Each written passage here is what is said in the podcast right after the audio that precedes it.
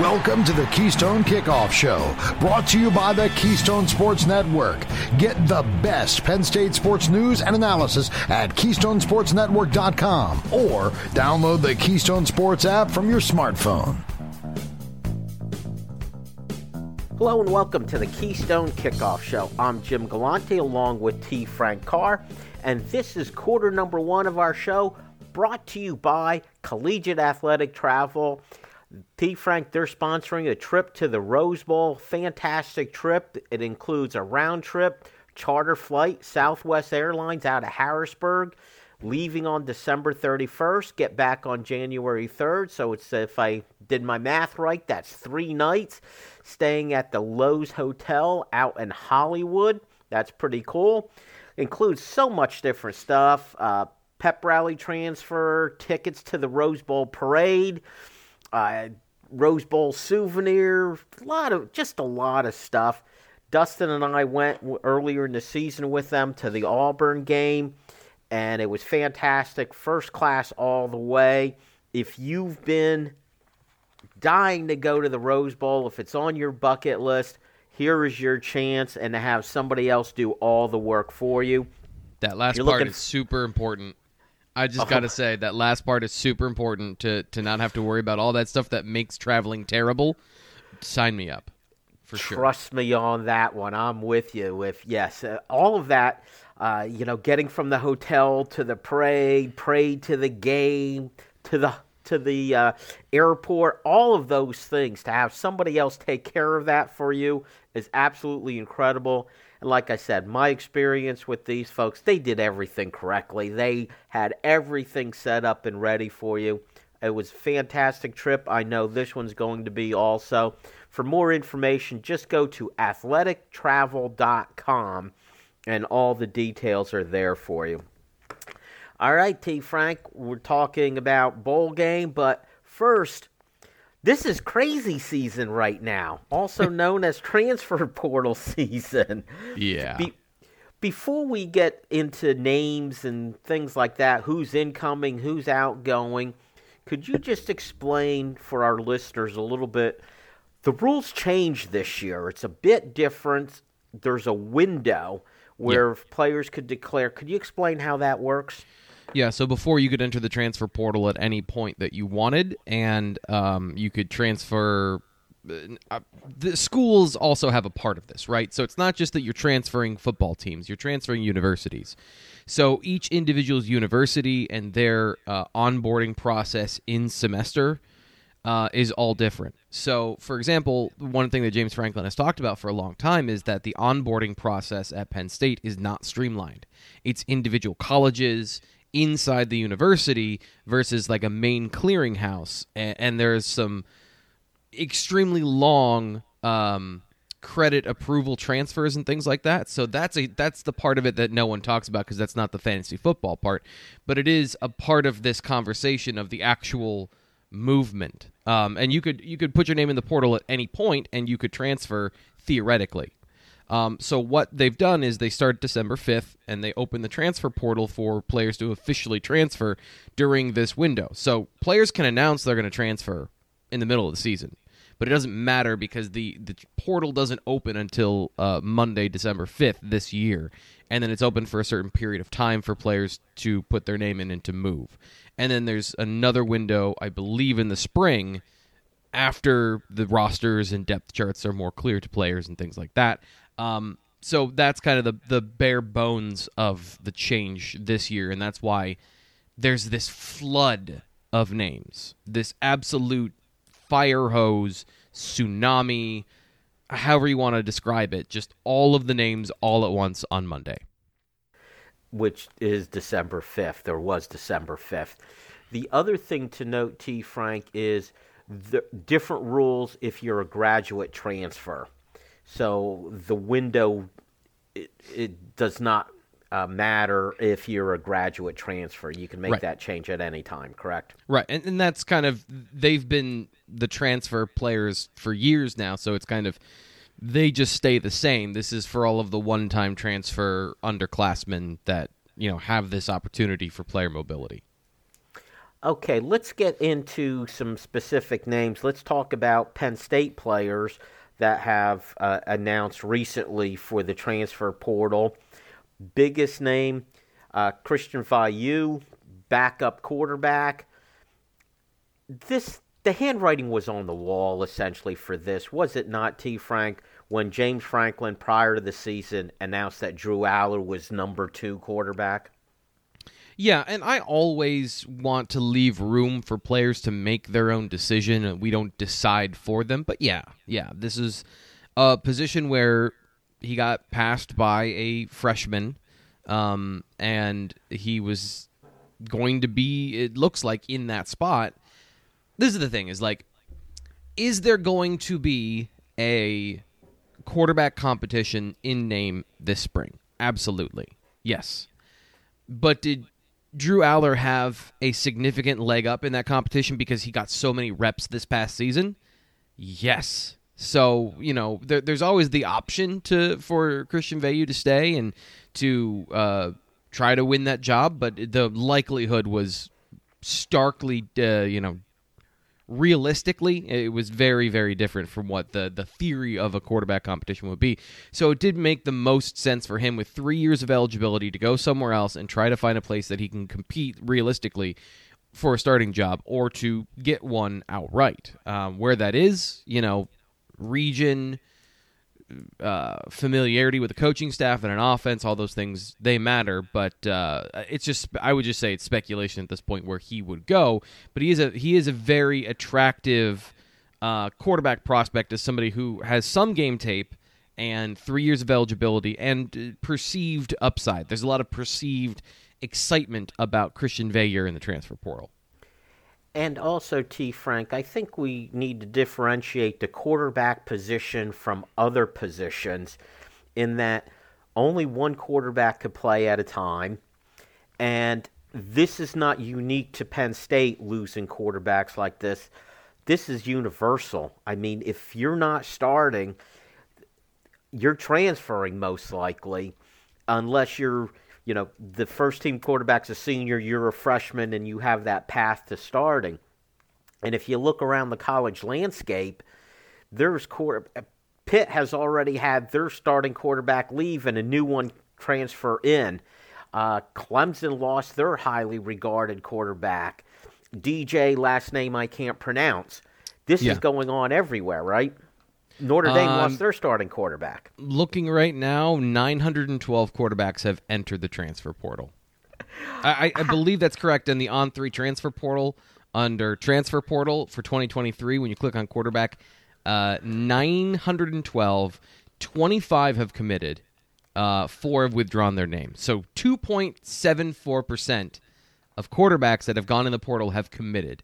Now, clearly it, it's because that yesterday the portal opened, but we we know by looking at the number of schools that most of those players are not finding themselves a starting job in the transfer portal. It's mathematically impossible, I think, T. Frank. There's not yeah. 900 schools to transfer to. This is not basketball.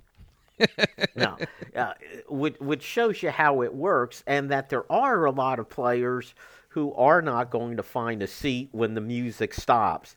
Now, there's also a lot of players. Let, us talk about the other players on Penn State who are hitting the transfer portal. Defensive back Jeffrey uh, Davis, offensive lineman Malik McNeil, defensive lineman Rodney McGraw. All young players. I think they're all redshirt freshmen or freshmen. You get the impression they came in in either the team has recognized or more likely the player themselves have recognized they don't really have that quick path to get on the field. So, uh, are there any of these players that you look at and say you're surprised that they're leaving? Um, no, and I just this is this is one area, Jim, where I don't want to I don't want to uh, pull the curtain back too much, but we're recording um, more than twelve hours before the show, so all there could be six more names by the time you're listening to this. So that's that's the one caveat I want to have to the conversation is there have been no surprises so far. But we do know that this transfer portal season is going to be unlike any other where you might get some surprises because of NIL and the opportunity for players not just for the mobility of schools, but to go somewhere else with an NIL package. So, you know, that number could grow and there could be some surprises by the time you hear this. But with the guys that you just laid out, and those are the names that we have so far, um, no, th- there's no player on this list that surprises me. And we can just go through them. Jeffrey Davis Jr., you say a path to the field quickly. I don't think it's even a path to the field quickly. I think it's just a path to the field whatsoever. Um, and, and that's kind of uh, the the situation he's in, where he was a project player at corner, and uh, you know, a good athlete that came in and had some promise. But Penn State's recruiting at corner has been on fire, and you know, if the conversation is like, what's my mobility up the depth chart? What's this realistically for me? He was not. I mean, Cam Miller, as a true freshman, saw the field this year. Jeffrey Davis Jr. would have been that guy that gets in at the end of games, and and Miller apparently has beat him out on the roster for that position, and and he's a year younger, so that's pretty telling. Uh, Rodney McGraw didn't really have a position at Penn State. He came in as a defensive end, and he's a big physical kid, but lacked the bend and some of the necessary tools to play defensive end. So he was playing some defensive tackle but he wasn't listed as a defensive tackle, and he didn't always see the field at defensive tackle. So he was a guy that didn't have a position, and there's some other things, personal issues. I think uh, nothing, you know, wrong, just like wanted to be closer to home, that led him back to the portal. And finally, Malik McNeil. If you show up at 380, I'm concerned. That I, am just I'm I'll be I'll I'll lay these things out like I try to keep track of where these guys are in their progress. He was a big dude that needed to fight his weight, and you know, during the end of his senior season and heading into Penn State, it didn't seem like he was doing that. He showed up at 380. Now, he cut 40 pounds. So give credit for where it's due that he was able to uh, work that way and, and kind of correct those things. But that's kind of the same situation where if he's not going to be able to, to maintain that and work on that and have that improve and be a steady upward trajectory, that's a problem. Um, and and identifying these and understanding these early on, I think is good for both sides. That Malik will go somewhere and uh, find a home that maybe things fit better. Because at Penn State, like you can't just get big. They don't want you to be 400 pounds. They want you to be the perfect size for to maximize your athleticism. And it seems like he was struggling with that, and and uh, that was a thing that I think I was watching for the whole time. And unfortunately, it came up the wrong way with McNeil. Very good, T. Frank. There's still a lot more to talk about with the transfer portal. We are going to do that come quarter number two, including we're going to talk about some of the players who are available out there that Penn State might be interested in. So you want to stay tuned for that.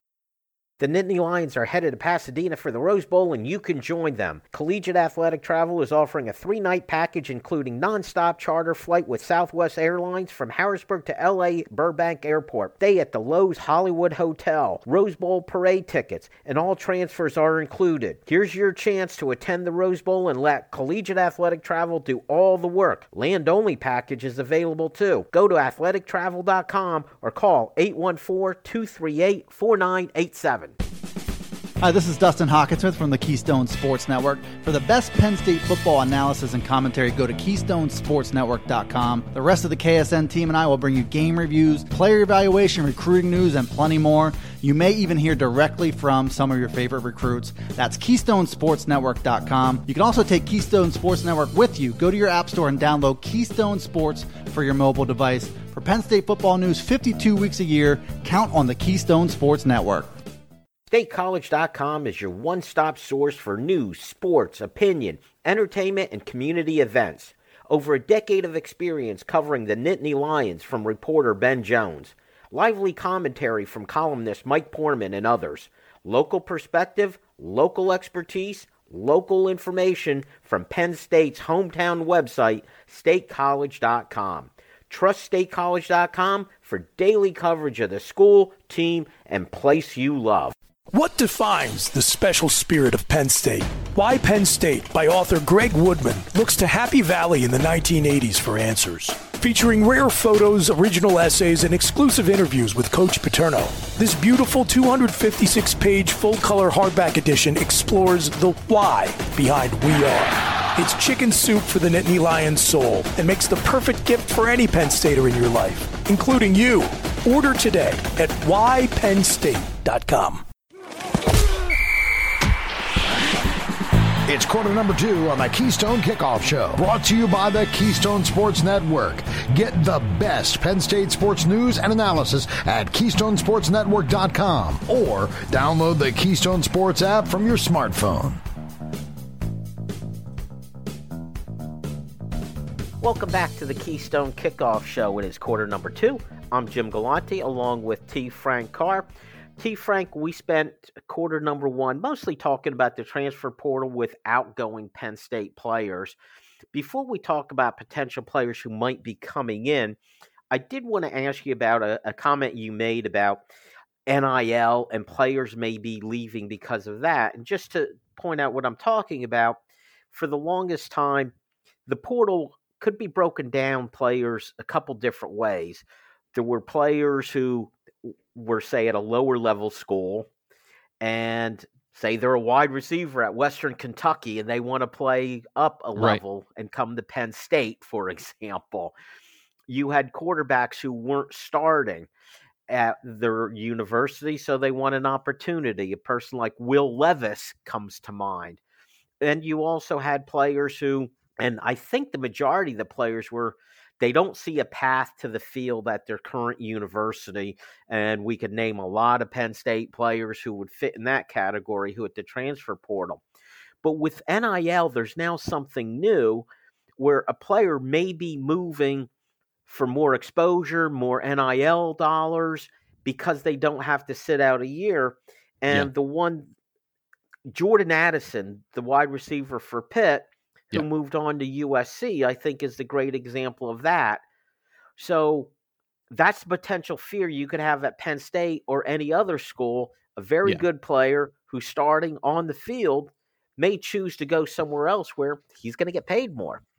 Yeah, and and the fear this year with the portal is that it's not going to be um, this theoretical uh, situation. It's going to be targeted and specific through back channels, and that players are going to be induced into the portal. They're going to be lured out there by a, specific number of what a school can offer. Um, you know, again, as of recording, that has not happened to Penn State. I also don't know that I've seen a ton of guys in the portal right now where that's the case. Now, th- there's a thousand went in yesterday so, of the ones that I've been tracking, they have been mostly class of 2021 guys that have been at a school for two years and they're not seeing a path to the football field. And a lot of these guys are former high level recruits that feel like they have the talent to play football, not just at the college level, but obviously at the NFL level. And they feel like their clock is ticking. So let's start there. I haven't seen a ton of evidence so far but I'm one person with one set of eyeballs, and there is a matrix level amount of information coming out of the portal. So that's something you've got to be aware of the whole time. And that's where the curveball that everyone's waiting for, everyone's trying to hit that curveball pitch. We don't we don't know when it's coming. We don't know who it would be. We don't know uh, what position is valuable. What's the what's the Here's the other thing is in the NFL, we understand quarterbacks are worth X amount of money.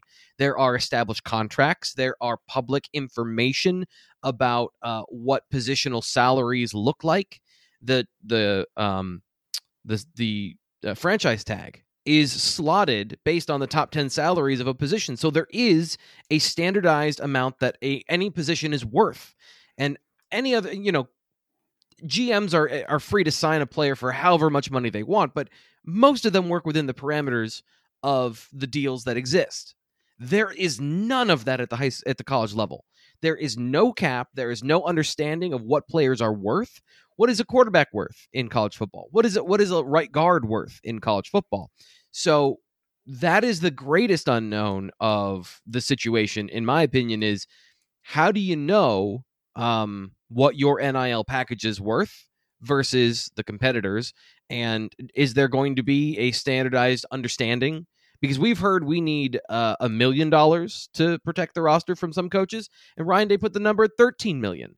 So is it individual talent? Is it star rating? Is it recruiting? Is it profile? Or is it just to the whim of crazy boosters? None of this is information we know yet.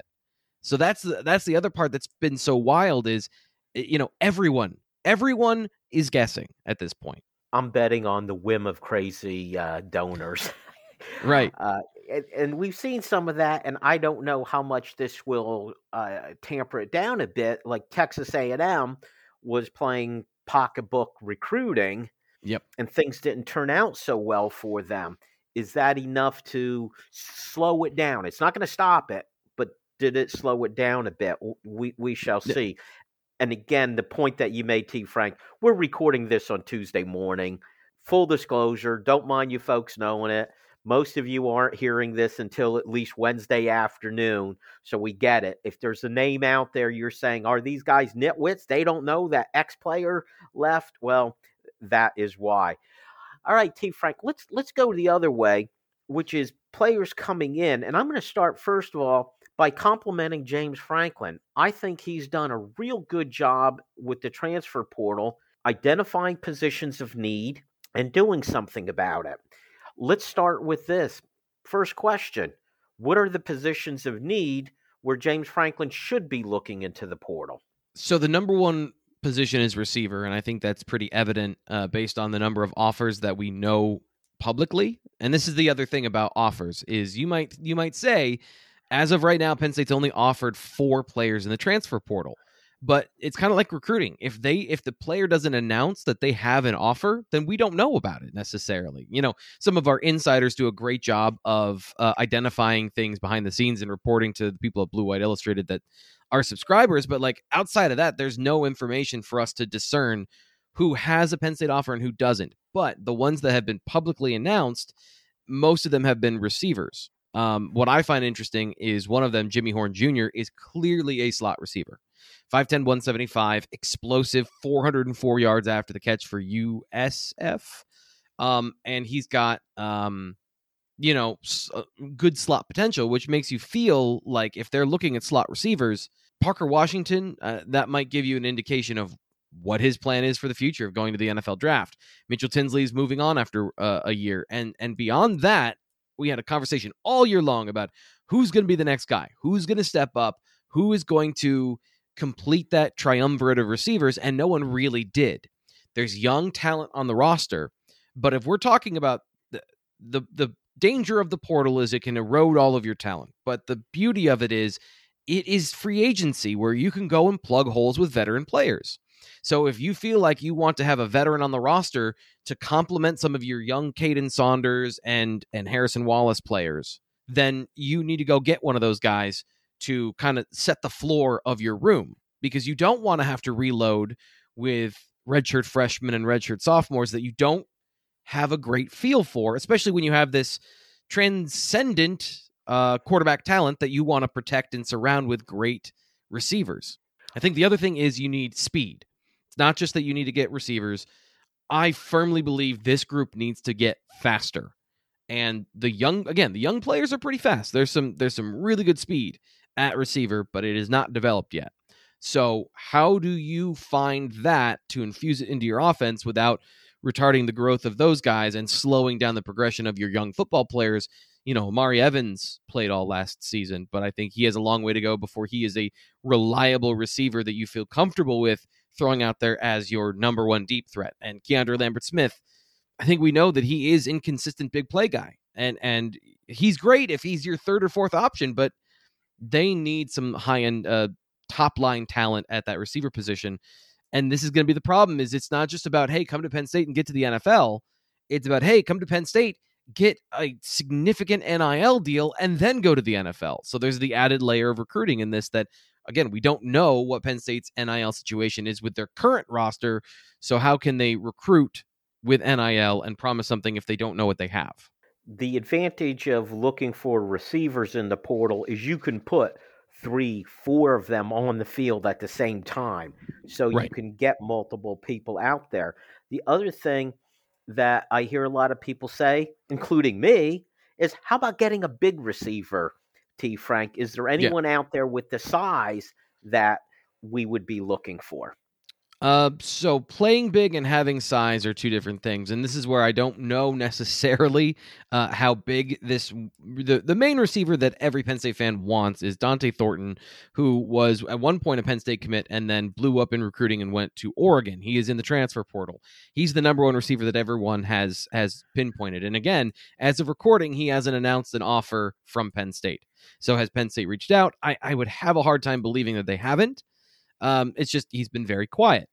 Uh, Dante Cephas is from Kent State. He is a Pittsburgh native. He didn't get an offer from Penn State out of high school, but he's gone into the portal after 1,200 yards in the last two seasons, or maybe like, I'm sorry, it might be like 1,800 yards in the last two seasons.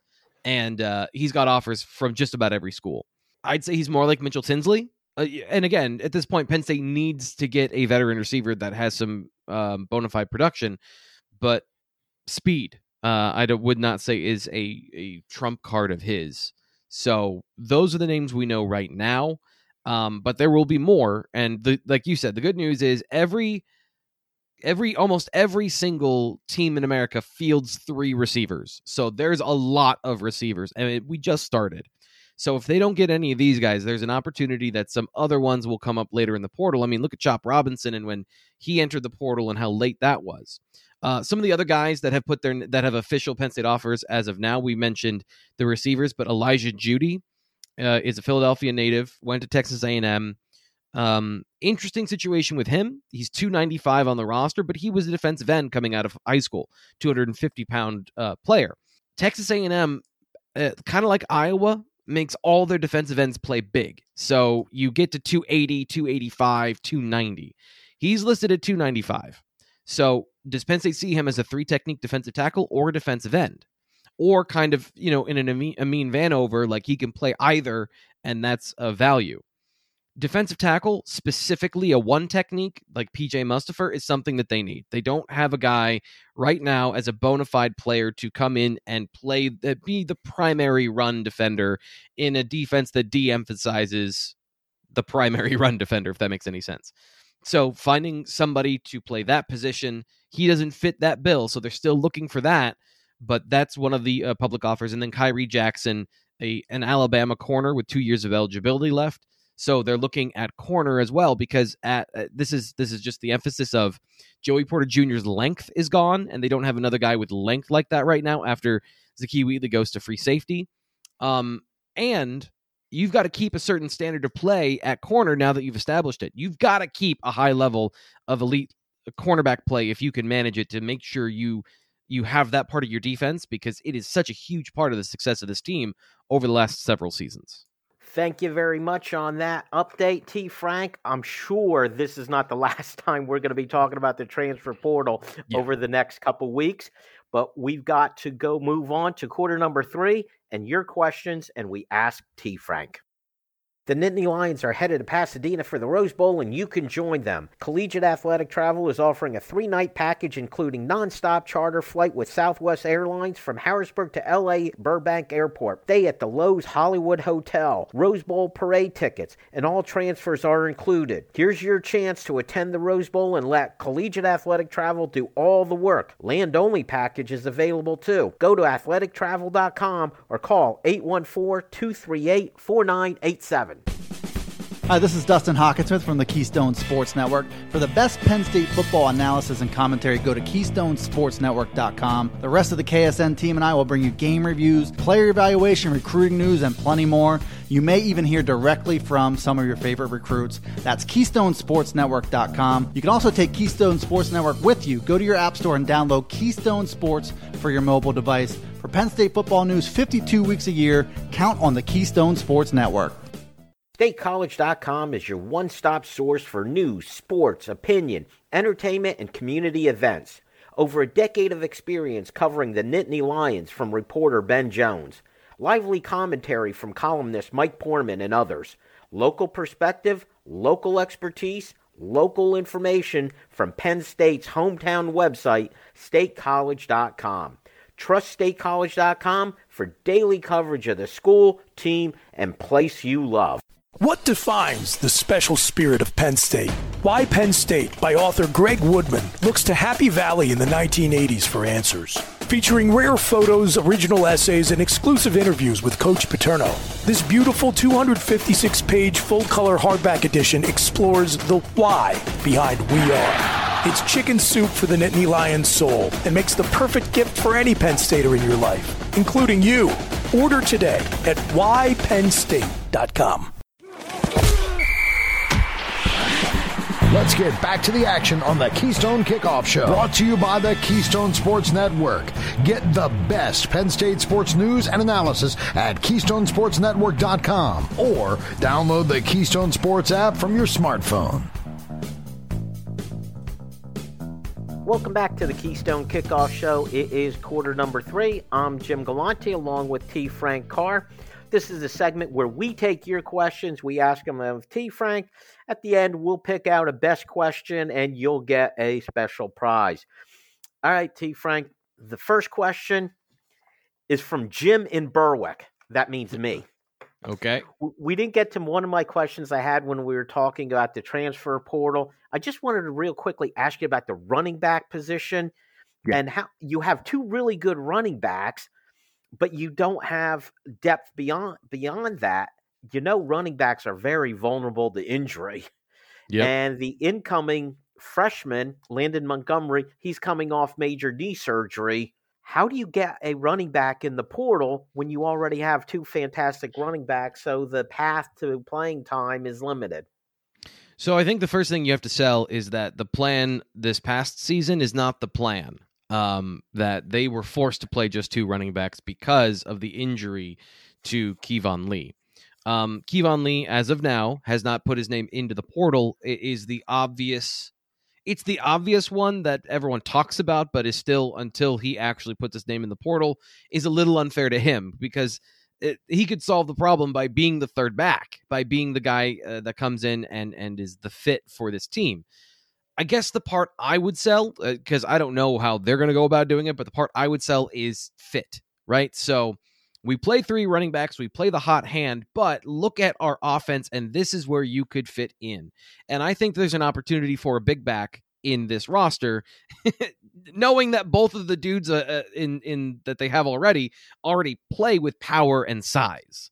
But like you know, 240, big, mature, physical, burly back, somebody who in the T formation could run or block. You know, adding a, a strength to a strength there that could be a part of the conversation and uh, you know goal line back short yardage sort of situation um, I, I, you would have to sell either that or kind of what Devyn Ford had shaped him his role to be, which was the gadget player, you know, lead blocker, slot receiver, uh, jet sweep guy. All of those elements have been in the offense in one form or fashion, but they didn't have a guy to operate that you know did really well at both of those things.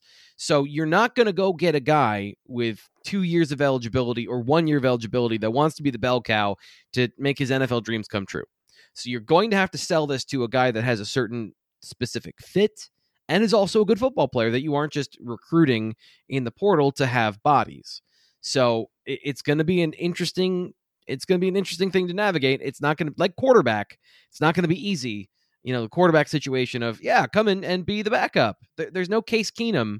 There's no um, Taylor Heinicke in college football. Everyone's looking to start. All 900 of those co- uh, players are looking for a position where they can compete for a starting job. All right, let's go to Tommy in Montgomeryville who says, in general, T. Frank, what draft grade do you think a player should have where it makes sense to declare for the NFL draft? So the adage has been what I've understood is first and second round or go back to school. And that's kind of where it lands. I look at it a little differently as far as um, positional need in the draft. So this this is a, the great example is guard or center. Juice Scruggs isn't going to be a second round pick. So his his uh, grade would always be to go back. Um, but starting centers go in the fifth round and the sixth round. That's where that position, the NFL draft, finds those players unless they're overwhelmingly talented and they're not a tackle. And you just you know the the um, guys that you know by name that have gone in the first round of the draft. So let's take Parker Washington. Is Parker Washington a second round pick? Maybe but probably not. George Pickens went in the second round last year, and I understand that it's a. I, I'm cherry Pickens my examples here of a guy that is Penn State I fan. or- you did there. yeah, yeah, yeah. The uh, the Steelers are close to home for a lot of people. He's a very talented wide receiver, former five star that had off and on field concerns of injury and just being on the football field. So a lot of his second round grade came from the concerns about non football things. But that's my point is that guys that are five stars go in the second round of the draft. Parker Washington was a four star, and, and I'm not using the star rating to mean anything other than uh, a certain benchmark of talent. So does Parker get faster if he comes back to Penn State? And this is the conversation we've had before of I don't know that. Jahan Dotson proved me wrong that he was able to get incrementally faster to the point that he was a first round pick. Um, but Parker's game is different. He's a slot receiver. He's a possession. He's physical. He's got great catch radius, but he's small. Is the NFL going to value those intangible skills and those some tangible skills that aren't speed? Speed is the name of the game. And it's all about your ceiling and your production when you're in the first and second round. And he might be a third round pick, but that's also worth going. Like that that might be where his talent level uh, dictates he goes in the draft as a slot only receiver. So I would say that it's less about that, and it uh, not to be annoying about it, but it's a little case by case. Uh, in terms of Ellis Brooks shouldn't have come back last year. He was physically developed, and there was nothing more he was going to gain other than injury potential and less years in the opportunity to go to the draft. And just to add on to the Parker Washington deal, he has to factor in his injury. And does that mean he's Yeah. not able to prep for the uh, uh, The combine. Combine? Thank you. That's what I Yeah. was looking for.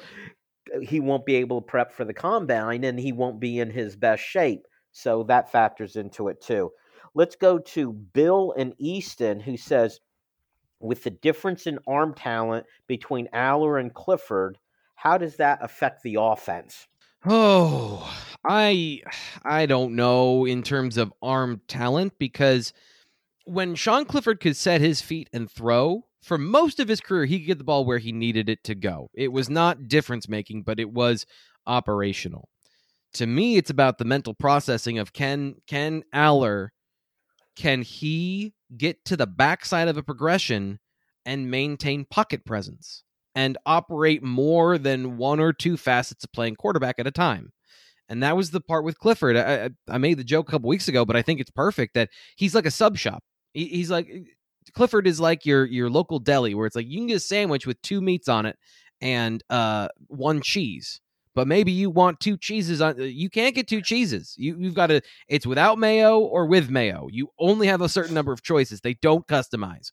Um so is Allar the full thing? Is he going to be the full quarterback from the neck up?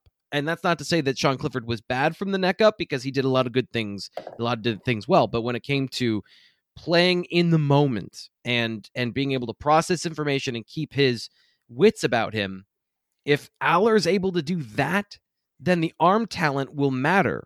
But if he's just a guy that's throwing a 10 yard out that's predetermined as hard as he can, that's only one trick. He's got to be able to find the backside dig route against certain coverages when they take away his primary read.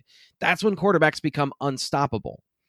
So that's more to me than arm strength what it's about. Is is he a complete quarterback? And that's the part that we don't know. We have no clue because it's not about arm strength, it's about the application of said tools. And yes, he's got every tool you could want and I think he can get more athletic but it's it's about how the craftsman is using the tools and not necessarily that you bought a fancy drill and you're drilling into the drywall missing the stud every single time. All right, T. Frank. Um, from that whole answer, I want you to know what I took from that. When my Mhm. friends come up to me and ask me to analyze Sean Clifford as a quarterback, I'm going to tell them simple. He's a one cheese quarterback. There you go. I love that. All right, let's go to Alan in Erie who says, Hey, T. Frank, I loved how the Lions defense played this year and think they'll be really good again next year, especially if Manny Diaz is coming back. But if you could find an area of improvement, whether it's a position, uh, a strategy, a philosophy, what would it be? I would say I would agree with James Franklin in that if they were everything they are but bigger up front, that would be ideal. And that would be devastating. That would be historically good sort of defense. If you had those five star, high four star defensive tackles that, you know, just in general, the 310 pound guys that are athletic and nimble and unstoppable, then this defense would sing. Like there would be there would be nothing that teams could do to run the football. Um, Mike linebacker is another area of if you just had two crazy athletes at linebacker, and I think that's where they're recruiting and building towards of having two Abdul Carters on the field in terms of athleticism. Um, that is another area that they could improve, and then the striker position. You know that Sam linebacker working out what's best for your opponent that you're playing and what's best for the scheme and the defense. So that is yet to be determined. I don't think so. Penn State fans have already happily moved on to it's back to being a, a linebacker. I don't think I, I'm not sold that they're going to go back to Curtis Jacobs at the Sam next year. We'll have to see how it plays out. I think they still want that player to be a safety type instead of a linebacker type. So that is an area that needs to be sorted out. And then the last thing I'd say is uh, going back to the transfer portal, you have to maintain a level at corner. Um, you know, Joey Porter Jr. got hurt, and they were still eh, still able to maintain that with Kalen King and Johnny Dixon. But now the Porter's gone, and you got those two guys. If those two guys get hurt, are the guys behind them ready? We saw Kalen King become an instant star as he, you know, from spring ball, took a step back, and then became that guy this year get more Kalen Kings and don't let that level slip because that is the secret sauce that helps the defensive line and makes the whole thing go. And if I could summarize T Frank, keep getting really good players. Yeah, that's it. Yep. okay. Let's go to David in Lancaster who says Nick Singleton was named Big Ten Freshman of the Year, but arguments could be made just on Penn State that Kaytron Allen and Abdul Carter were more deserving if T. Frank had sole authority to give out that award, who would you give it to? I would go with Abdul Carter uh, because he was more consistent over a longer stretch of games. Now, Nick Nick Singleton is uh, more dependent on the offensive line and run blocking than Abdul Carter is on his defensive line teammates uh, because he can make plays in space without having to have the blocking set up for him. But he does have to be clean to the football a couple times. And they were designing some stuff for him to get to the football, and he was executing. The final month of the season, he was a manimal. He was just ferocious. And that consistency, to me, is the reason I would give it to him, is because he played at all Big Ten level for more than a couple games outside of his athletic traits. Everything was coming together for him for that final month. You know, T. Frank, when I ask questions of you guys and I get something less than a straightforward this guy answer, I'm critical. If I would have to answer this question myself, I'd say split the award three ways among Singleton, Allen, and Carter. So I'm the wishy washiest of the wishy washy. That is it for quarter number three. Stick around in quarter number four. We're going to name our winner. The Nittany Lions are headed to Pasadena for the Rose Bowl, and you can join them. Collegiate Athletic Travel is offering a three night package including nonstop charter flight with Southwest Airlines from Harrisburg to LA Burbank Airport, stay at the Loews Hollywood Hotel, Rose Bowl parade tickets, and all transfers are included. Here's your chance to attend the Rose Bowl and let Collegiate Athletic Travel do all the work. Land only package is available too. Go to athletictravel.com or call 814 238 4987. Hi, this is Dustin Hockensmith from the Keystone Sports Network. For the best Penn State football analysis and commentary, go to KeystonesportsNetwork.com. The rest of the KSN team and I will bring you game reviews, player evaluation, recruiting news, and plenty more. You may even hear directly from some of your favorite recruits. That's KeystonesportsNetwork.com. You can also take Keystone Sports Network with you. Go to your App Store and download Keystone Sports for your mobile device. For Penn State football news 52 weeks a year, count on the Keystone Sports Network. StateCollege.com is your one stop source for news, sports, opinion, entertainment, and community events. Over a decade of experience covering the Nittany Lions from reporter Ben Jones. Lively commentary from columnist Mike Poorman and others. Local perspective, local expertise, local information from Penn State's hometown website, statecollege.com. Trust statecollege.com for daily coverage of the school, team, and place you love. What defines the special spirit of Penn State? Why Penn State by author Greg Woodman looks to Happy Valley in the 1980s for answers. Featuring rare photos, original essays, and exclusive interviews with Coach Paterno. This beautiful 256 page full color hardback edition explores the why behind We Are. It's chicken soup for the Nittany Lions soul and makes the perfect gift for any Penn Stater in your life, including you. Order today at whypennstate.com. We head to the home stretch in quarter number four on the Keystone Kickoff Show. Brought to you by the Keystone Sports Network. Get the best Penn State sports news and analysis at KeystonesportsNetwork.com or download the Keystone Sports app from your smartphone. Welcome back to the Keystone Kickoff Show. It is quarter number four. I'm Jim Galante alongside T. Frank Carr. T. Frank, we had our Ask T. Frank segment in quarter number three. We need your winner. I'm going to go with Bill in Easton because he asked about Allar and Clifford. Um, not because I think that the, I disagreed with the premise of his question, which is usually where I go when it comes to which question I pick. Uh, essentially, is which one do I think has the the most true core? But Bill sparked a good conversation that I hope Penn State fans listen to and uh, give some illumination about the quarterback position that's beyond the obvious thing of arm talent. And that's what if I, I apologize sometimes I get a little impatient and I get a little frustrated because we we get to the lowest hanging fruit of arm talent at times. And I, I hope that I'm explaining in a way that makes sense of, you know, moving the conversation forward about the quarterback position. It was a good conversation, and I like that the question really wasn't this criticism, you know, where, hey, Drew Allar is this all American quarterback and Sean right. Clifford sucks. So, how is that going to change things? But I also think it's not just about arm strength. Uh, you know, I think Sean Clifford may not have the biggest arm, but he can still throw the ball deep. But can he throw it accurately deep? And right. that that's part of the equation. All right, T. Frank, let's look forward. Penn State is in the Rose Bowl. They are going to be playing Utah. I know you probably haven't gotten a chance to fully scout out U- the Utah Utes. Yep. Um, if you're like me, the first time you saw them this season was last week when they played USC, which, by the way, was a fun game to watch. What are your initial thoughts about Utah in general? So the first thing is, I feel like I, I'm uniquely uniquely qualified to talk about this game because I'm married to University of Utah alum. So we've been watching the Utes for the last several years.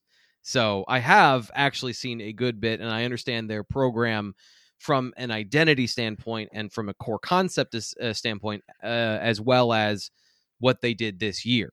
Um, that being said, I haven't seen their defense specifically, like to to drill down into this particular game. But uh, I, have called them the Minnesota or the Iowa of the Pac-12. Um, but they're better than those teams because they're consistent, and I think they've got a better quarterback in Cam Rising. But identity-wise, defense, run the ball, grind you into dust. Um, you know, you you've heard some of the the people on TV talk about them of the most physically intimidating team in America. I think that's pretty close. You know, uh, a lot of those areas they do that stuff very well. And Kyle Whittingham, their head coach, uh, is has been there since 2004. He's been a part of the program since 1994. So he is a, he's again he's the Kirk Ferentz of the Pac-12. He's been there forever, and they have been a program on the rise where USC has taken a step back and Utah has flooded um, the the power vacuum and has taken it to a lot of blue blood programs in that conference and challenged for supremacy to the point they've won the the the Pac-12 championship the last two years, and it hasn't been close in those big games. They destroyed Oregon and uh, USC the last two years. So a really good test, and two teams that I think are very similar in terms of the way they're built their strengths and their weaknesses. So it should be a good game, but it might end up being 17 to 20. it could be it could be the most defensive grinded out game you've seen in a while. And it's it's funny you say that score because they did have a loss earlier this year to Oregon 20 to 17. Yep. And I think for fans who only watched the USC game and thought wow, this Utah team is really good. And I'm not saying they're not, but be careful when you make your judgment on only Yes. one game. This is a team that also lost to Oregon 20 to 17. They lost to UCLA, that was 42 32, and they lost a very close game early in the season to Florida. Yep. And that was on the road. I think they had a chance to win it late in the game. And they went to they're from Utah, a high plains desert, and went to a swamp in September. Like you know, I don't normally play location as much, but when that's an extreme of going into the sweatiest armpit of America and trying to play in a sauna, and and I just think that part of that uh, played into that game where uh, Utah was clearly the better football team throughout the season, but they they caught a team at the wrong time. Um, so yeah, th- th- they they have limitations in the passing game. You know, so they're a very good running team, but they have limitations in the passing game. Their number one receiver is their tight end Dalton Kincaid, who was one of the best tight ends in America, almost 900 yards, I think eight or nine touchdowns. And you mentioned the Pac-12 championship game; they match up really well with USC. And here's the part of comparative analysis that we have to understand: USC's defense is T capital T rash. They are bad, and and Utah made them look that way. I mean, and and this is unfair. Like the, you know, I'm I'm being a bit hyperbolic here, but they had a linebacker that's 6'5", 200 pounds. That is very different from Abdul Carter. Um, so you've got guys that uh, and, and matchups that I think are good for Penn State. Of I don't think Penn State's defensive line is getting run over. They may lose some battles, but they're not getting run over. And the athleticism on and, and discipline and and gap integrity that Penn State has shown over the last month of the season, I, I don't think that's a mirage. I don't think you can just discredit that now that you've got this team. The last time you saw them was running all over USC. Um, also, let's let's point out in that game that Caleb Williams was hurt, and one of his best qualities dynamically is movement and extending plays and creating fissures in the defense. So Sean Clifford scrambling could be a big thing this week. Uh, he's not Caleb Williams. That's not what I'm trying to say. Uh, but in this game, like mobility from the quarterback position, extending plays is something that we've seen has that you've been able to take advantage of with this secondary. I thought for a second there you were going to say Caleb uh, Williams uh, got injured, so he was immobile. So that kind of matches what we have with Sean Clifford. But Just apparently Consecutive injuries to Clifford, not necessarily one individual one. Let's let's talk about Utah's quarterback, who eh, you don't hear about him uh, in the NFL draft, but to me he looks like a good, hard nosed, tough college quarterback, a veteran. And my lasting impression is that play where it looked like the defender took his head off because his helmet went flying and he just pops right back up. I say it seems like he's a really tough kid, but tell me about him. Uh, first off, I- I've I've made this joke. He looks like the player Uncle Rico thought he was in uh uh shoot, what's the name of the movie? Oh no. Oh. Um anyway, uh you know who I'm talking about with Uncle Rico. Everyone knows Uncle Rico. So he looks like that guy and he also plays like that guy. Uh Cam Rising is a version of Sean Clifford that doesn't have the stain of expectations at the same level. So let's you know 25 touchdowns seven interceptions but according to pff in terms of times he's put the ball in harm's da- in, in harm's way big time throws versus turnover worthy plays he's even 12 and 12 so having watched him he's frustrating for me to get an evaluation of because he's got that clifford ability of making unbelievable throws unbelievable decisions finding that beautiful perfect pass within the offense and then he'll skip a couple at the feet of the receiver, or he'll throw the ugliest ball you've ever seen that'll be tipped and drop and fall incomplete. So there is a little bit of a wild card there. Yes, Napoleon Dynamite. He looks like he looks like Uncle Rico's mental projection of who he was from Napoleon Dynamite. Um, and he kind of plays like that. Uh, so, but but game manager is the way I describe both of these quarterbacks of what they are in their career. Guys that are passengers in the offense that is focused on the run game and focused on play action, and then they have to make some plays in games and both can make those plays, but the offense is not designed for them to be the star and to to carry the team to victory.